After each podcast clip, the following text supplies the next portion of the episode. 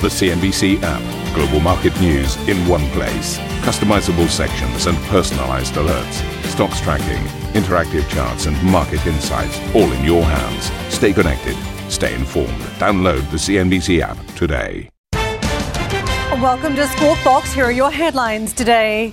UniCredit CEO Jean-Pierre Mustier resigns after clashing with the board of the Italian banking giant over his restructuring plan and pressure to buy troubled lender Monte dei Paschi. OPEC interrupted the oil cartel delays its meeting with other oil producers after failing to reach an output agreement, sending oil prices lower. Shares in Zoom sink in late trade as the video chat app says the surge in demand during lockdown drove costs higher offsetting a forecast beating set of fourth quarter earnings. And Philip Green's fashion empire Arcadia falls into administration in one of the most high profile casualties of the pandemic so far, with reports it could become a takeover target for Frasers, M&S, or Next.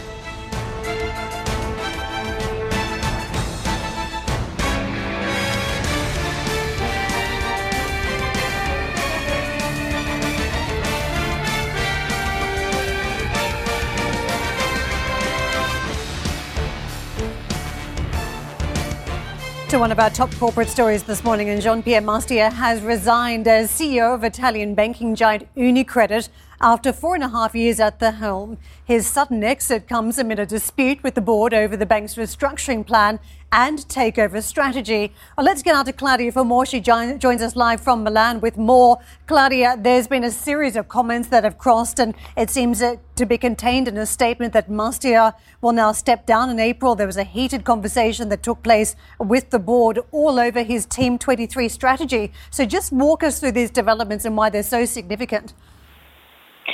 Well, first of all, there has been a growing tension with the, within the board regarding uh, the position that ultimately Jean-Pierre Mustier has had since the beginning, since uh, taking uh, this post in uh, Unicredit, which was we move forward without acquisitions, without uh, mergers. Uh, now, this has been building for months uh, because this acquisition, potential acquisition or merger with Monte dei Paschi di Siena, the troubled Italian lender that you'll remember was bailed out in 2017, um, has uh, not obviously um, at all been um, interesting to uh, Jean-Pierre Mustier, who has really attained to what his objectives were, which was uh, to transform, which was actually the last plan was called Transform 2019, um, which worked mostly actually on selling assets and improving the bank's balance sheet. So uh, this is not seen by him as a valid uh, acquisition or merger. So this has been sort of on the back burner for the last couple of months, but the tension built up in the last few days as Team 23, which is the new uh, plan, has been laid out. So uh, the official line is that uh, the new plan is not in line with the board's views. So he will be stepping aside. He said he is not going to renew in April. He's willing to stay on until a successor is found. Uh, just to get back to the Monte dei Paschi di Siena potential deal, which is seems to be at the uh, you know uh, sort of at the core of this whole reasoning. Uh, remember that just weeks ago, um, Piercarlo Padoan, the ex-economy minister who uh, actually oversaw the rescuing of Monte dei Paschi in 2017, has been tapped for new president. He's now on the board and will become chairman of the board at the next board at the next change. So that will be in April. So this is showing that the, the ideas that they do want to go forward with this Monte dei Paschi di Siena deal, uh, also because of the pressure coming from Intesa, the other big Italian bank that has actually moved in terms of acquisitions, made a big acquisition this summer uh, with the, the purchase of UBI. So, uh, also looking at their share prices, Unicredit has been left behind or trading at a 66% discount to their book value versus the 45% for Intesa. So, certainly that sort of challenge between these two big banks is putting pressure on Unicredit to move forward. So, overall, though, Mustier has done uh, quote unquote, a very good job in terms, as I was saying, of sticking to his plan and doing what he said he was going to do and reducing the NPLs and, uh, you know, raising the core tier one for Unicredit. So uh, it's uh, mostly a, a, sort of politics situation, uh, mostly though unexpected, as I was saying, that has been uh, some tension that has been uh, heating up. But this uh, unexpected uh, decision that came last night, uh, mm, you know, is just another indication that with the, the, further pressure on the banking sector and the idea that Intesa has sort of taken a, a bit of uh, more of a lead, could be the reasoning behind this decision uh, from Jean-Pierre Mustier. Remember that he was also being tapped for the head position at HSBC just a few months back and had not taken that post that he was rumored to be, uh, you know, being considered for. So uh, it's still, you know, of course, to see who will uh, uh take that post, and that will make us understand whether this potential MPS merger will be going forward. Karen about the challenges in the European banking sector all year, and one of the challenges is the very low profitability. So the fact that uh, Mustier didn't want to add to the cost base makes sense given the, the challenge in bringing back profits into banks. I, I want to just move on to who could be the replacement because a couple of names have been cited, but they seem to be very much local names. So the board not looking too far from the home market of Italy. No, and also these are some of the names that have been, uh, you know, you know, sort of come up whenever these situations have arisen in the past. So uh, it's really too early days to talk about potential, uh, you know, n- names of who could be taking that post. Uh, I'm sure we'll be hearing many more of them uh, in the next uh, few days, but uh, still too early to tell what kind of direction they will be taking uh, in this, uh, you know, in this substitution of Jean-Pierre Mustier, which will be actually very important. You know, based on who it is, we will better understand if this is sort of going to be the team that is going to go in that direction. And you know, as, as I was saying, the, you know, about uh, Mustier being opposed to this MPS deal. He wasn't entirely opposed. He said he would do it if it were cost neutral. As you were just mentioning, right now, this is not a time to be taking on uh, a situation that could be uh, not cost neutral, according to a, uh, you know, I, I, guess the type of management style that Mustier has always had, which was very uh, fiscal, so to speak, you know, very uh, proper in following what were the correct and appropriate financial moves that, that would make sense to reach his objectives and sort of away from all of the politics behind the whole consolidation of Italian banking that you will remember is, you know, has been a long time coming and is still far from being complete. So we will be seeing uh, more of these, uh, you know, sort of mergers between these Italian banks. And it looks like uh, Jean-Pierre Mustier just doesn't want to have a part in, in that because it could have an effect on the balance sheet. Claudia, thank you very much for running us through the latest. Uh, while you've been talking about UniCredit, we've had developments around Credit Suisse, fairly big moves uh, in the C-suite this morning as we talk about the European banking space. There was an announcement uh, early this week when Lloyds had said it had picked Charlie Nunn as the current head of wealth and personal banking at uh, from rival HSBC to succeed Antonio Horta Osorio when he steps down next year.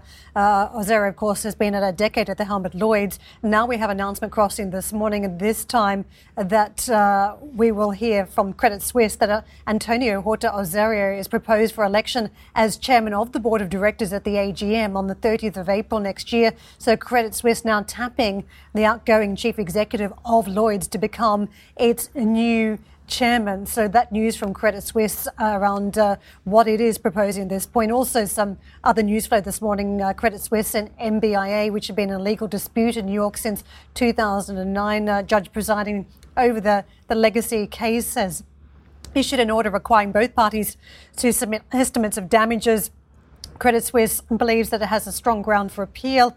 It's taken provisions totaling $300 million uh, in prior periods in connection with this case. They also expect to increase their MBS related provisions as a consequence of the order, and they will provide an, an update on the impact on the fourth quarter of 2020 in due course. But uh, the huge news really around Antonio Horta Osorio proposed for election as chairman of the board at Credit Suisse. So we are seeing lots of moving pieces around the European banks uh, at this point in time.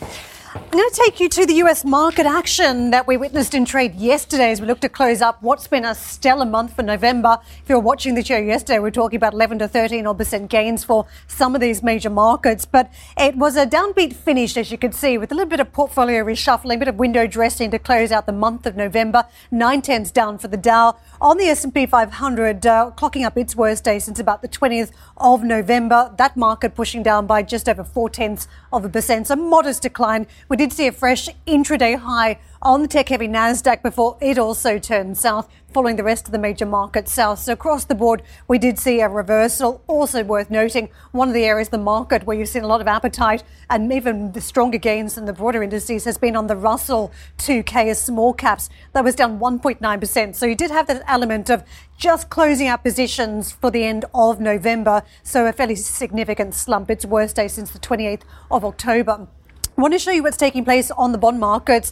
There's been a huge focus around uh, some of the actions on Capitol Hill. US Congress uh, has started a two week process to secure government funding to avoid a possible shutdown. That saw the bond market slightly weaker yesterday. The yield's positive 0.84 of a percent on the US uh, 10 year as a result, 0.14 on the two years. So a little bit of movement uh, across the yield curve. Also, just worth noting in the context and the backdrop, you've had uh, dollar under pressure. Uh, if you take a look at what, what happened for the US dollar on Tuesday, closed at its worst month since July. So that's been the backdrop. You've seen that softening in the uh, foreign exchange in the, the greenback, which has been an undercurrent for some of the yield weakness. But yesterday was a focus on the politics for the bond markets. I want to show you Asian markets as they've kicked off to a brand new trading month and it's been a stellar start, as you can see, bounces right across the board. A lot of news flow, and in particular around China. And what we've been watching in the mainland market has been this continual recovery and it's flashed up again in the latest business survey today, showing China's factory activity accelerating at its fastest pace in a decade in the month of November. Very strong catalyst for the Chinese market, but also for Australia up 1%. Uh, the Reserve Bank of Australia weighing in as well today. The central bank effectively saying that the country needs more fiscal and monetary support for some time to come. So signalling that the taps will remain open to support the Australian economy. But uh, right across the board, you're seeing gains to Japan, a bounce of 1.3%. Let me take you to the opening calls here in Europe after what was also a weekday yesterday as investors uh, shuffled those portfolios here as well to close out the month. We've seen a very strong trade here, 20 plus percent gains for French and Italian stocks over November. But this morning we look like we will be off to a, a higher note again. 140 odd points caught up for the FTSE MIB, a slightly positive too. You can see on some of these markets on the DAX, 62 to the upside. In context, we're down roughly 1.4, 1.5 odd percent for some of the major markets yesterday. Geoff, and let me say good morning to you. Yeah, very good morning to you, Karen. I'm glad after, what are we, 12 minutes into the program, my technology has finally decided to join the fray. So good to see you this morning and good to see our audience. And let's get into some of these other stories here because it's very interesting. You're talking about the markets at the moment and there does seem to be this um, th- these two positives here: the the progress we're making on vaccine news, and the other one around the Biden team and the prospects for uh, something that looks like uh, almost permanent stimulus at this point. So let's just talk about Fed Chair Jerome Powell. Uh, we are going to get some uh, testimony today. Jerome Powell, the Fed chief, will warn U.S. lawmakers that the economic outlook is still, quote, extraordinarily uncertain. A preview of today's testimony to the Senate Banking Committee shows Powell speaking of major challenges despite positive vaccine developments while defending the central central bank's lending programs after Treasury Secretary Steven Mnuchin cut funding last month. Powell is set to give two days of testimony alongside Mnuchin as part of a hearing on the pandemic response CARES Act. And interesting how much he's insisted that all of these programs should be kept in situ as uh, Secretary Mnuchin has begun to wind some of them down. Well, a US government watchdog is claiming that jobless data is inaccurate and many claimants are being underpaid. The Government Accountability Office says the Labour Department's numbers were miscalculated because of backlogs, repeat counting and state discrepancies. The body also warned of pandemic aid payouts at the end of the year um, and that they will push many people below the poverty line if indeed they don't come. President elect Joe Biden has announced his incoming administration's top economic posts. Janet Yellen will be Biden's official nominee as Treasury Secretary. Neera Tanden was named as director of the White House Budget Office.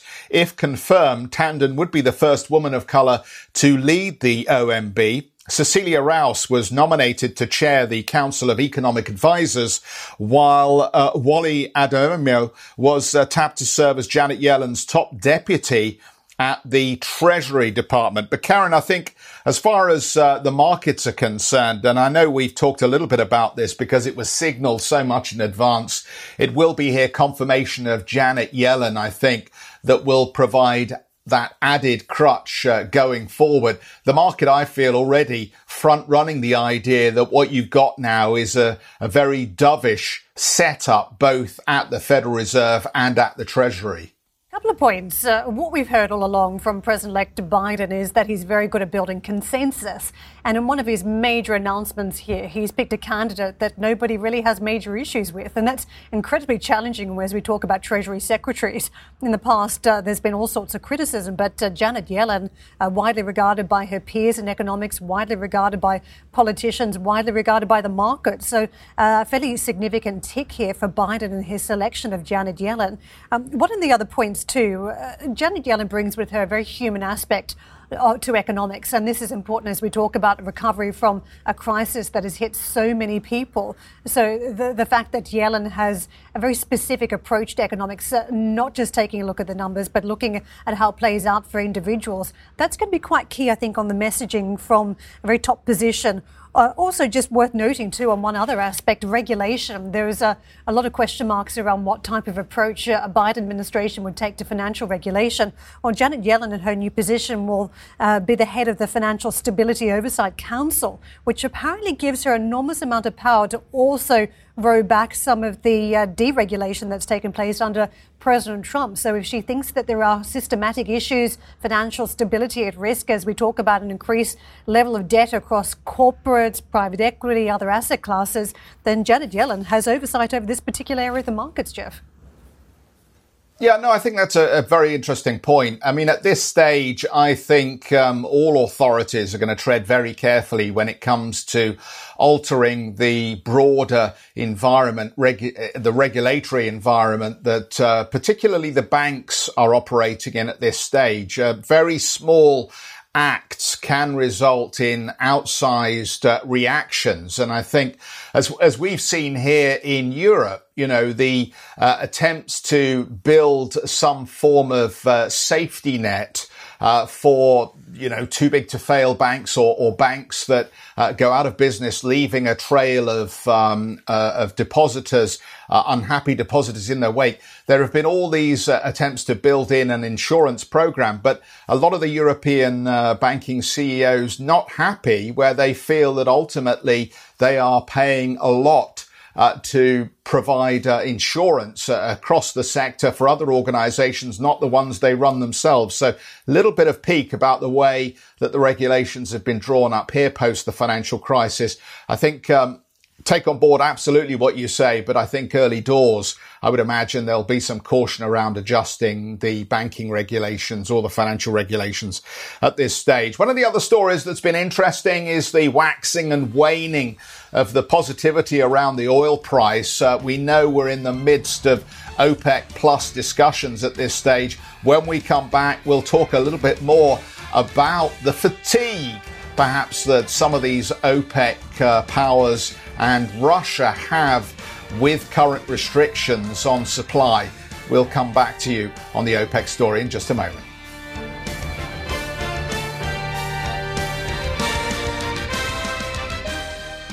Listen to CNBC's Beyond the Valley, the podcast that explores the biggest tech news from across the globe. Join me, Arjun Kharpal. And me, Tom Chitty, every week as we bring you insights into the top stories, unpack the latest trends, and find out where the industry is headed. Now available on Spotify, Apple Music, and Google Podcasts.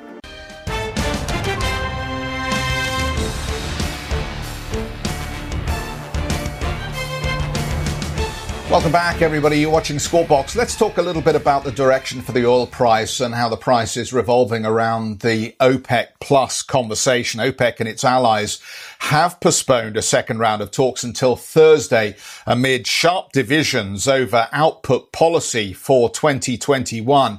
Dan joins us live now with more on this story from uh, Dubai. Dan, is it is it just a case here that some of the larger producers would actually like to see how production and demand recover post the lockdowns. Why this uh, reticence about setting a new agenda on 2021?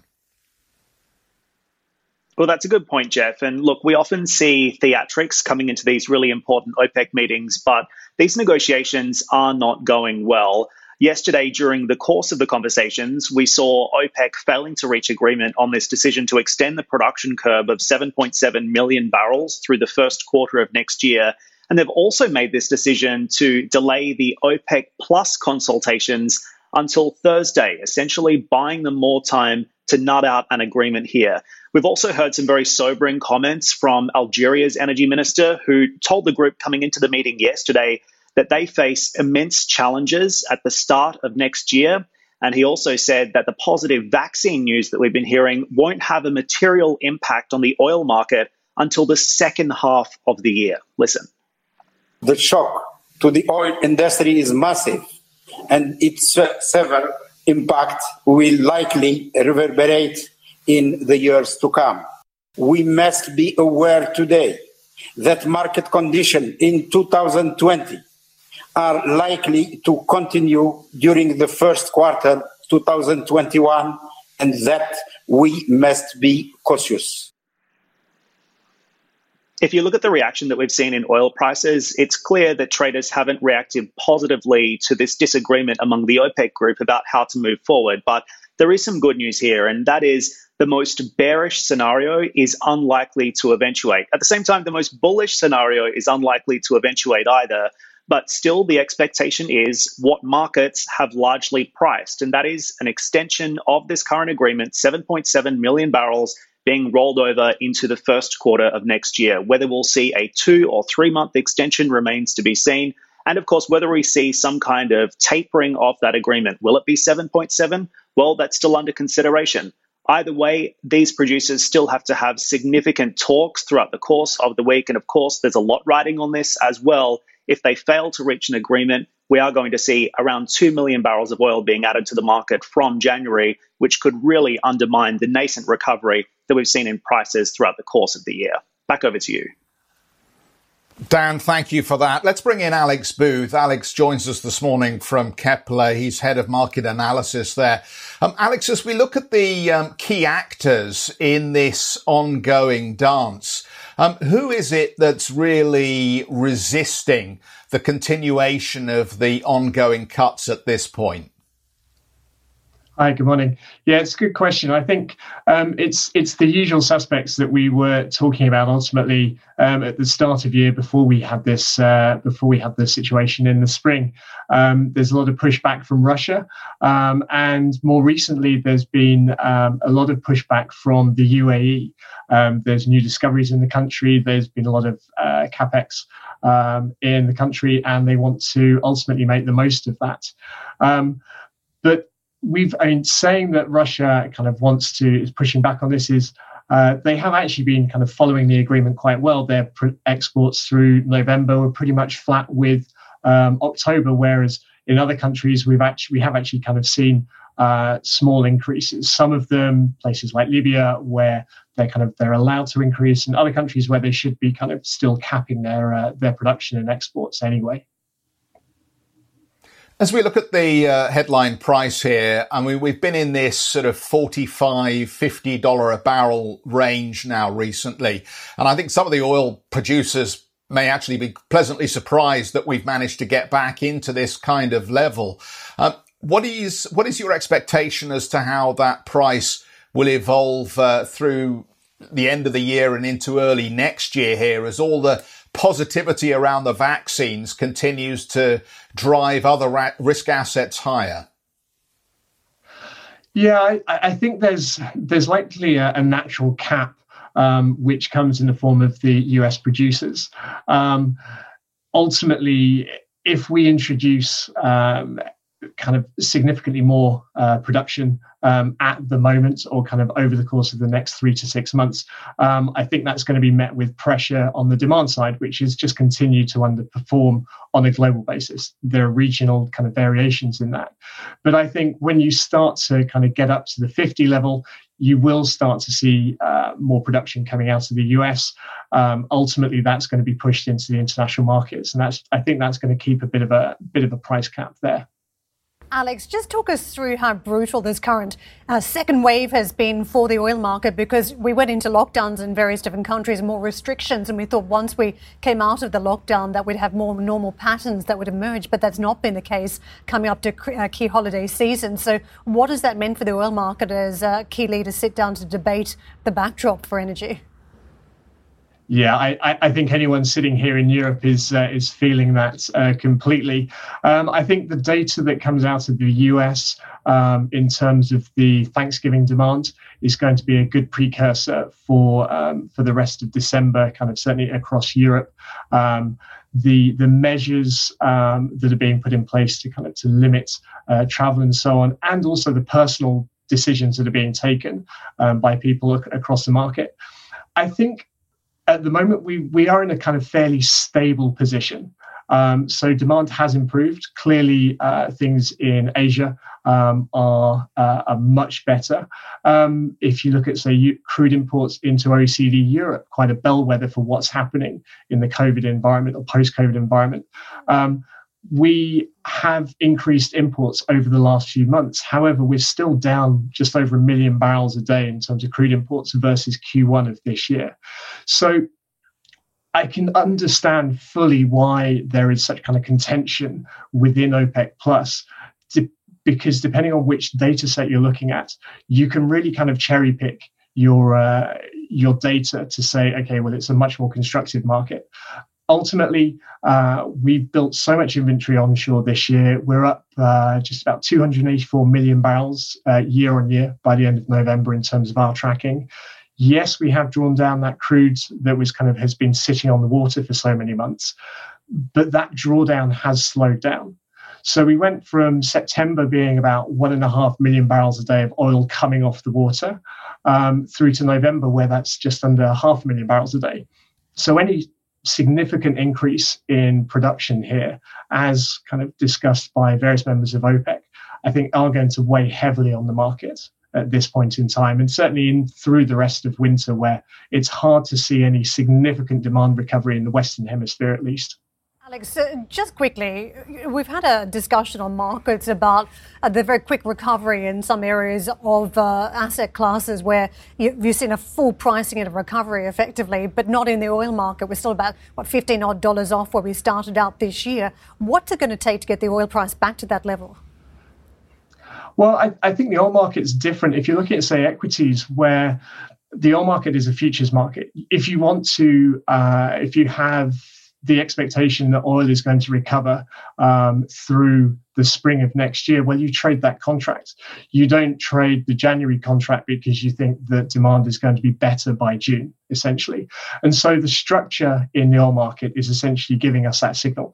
We were discussing earlier, we flirted with backwardation um, last week. That's now come off into contango, where the kind of future prices are higher than current. Um, and that's really how the demand situation is, is going to be expressed because ultimately any increase in the absolute price, as I was saying earlier, is just going to incentivize more production when we don't need it, basically.